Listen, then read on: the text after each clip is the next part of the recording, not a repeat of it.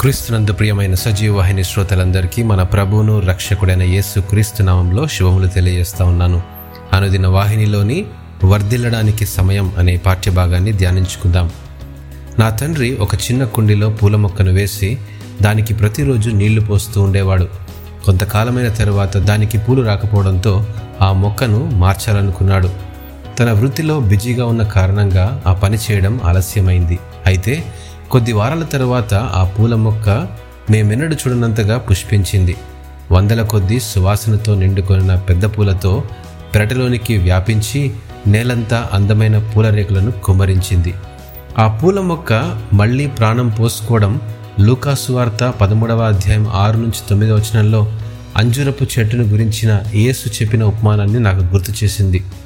Israel దేశంలో అంజురపు చెట్లు ఫలించడానికి మూడేళ్ళ సమయం ఇవ్వడం ఆనవాయితీ. ఈలోపు అవి ఫలించకపోతే ఆ నేల మరింత మంచిగా వాడబడ్డం కొరకు వాటిని నరికివేస్తారు. యేసుక్రీస్తు చెప్పిన ఈ ఉపమానంలో ఒక తోటమాలి ఒక ప్రత్యేకమైన చెట్టు ఫలించడానికి నాలుగవ సంవత్సర కాలాన్ని దయచేయమని తన యజమానిని వేడుకుంటూ ఉంటాడు. ఈ ఉపమాన సారాంశం మనకు సంకేతాన్ని ఇస్తుంది.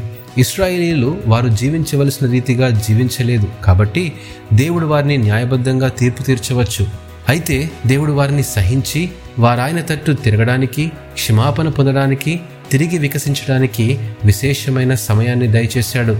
తన ప్రజలంతా వృద్ధి చెందాలని కోరుతూ దేవుడు మనకు విశేషమైన సమయాన్ని దయచేస్తూనే ఉన్నాడు. మనం ఇంకా విశ్వాసము దిశగా ప్రయాణం చేస్తున్నా మనలోని లోటుపాట్లను సరిదిద్దుకున్నటకు మరియు ఆయన క్షమాపణకు ప్రతిస్పందించడానికి దేవుడు విశేషమైన సమయాన్ని అనుదినం దయచేస్తూ ఉన్నాడు.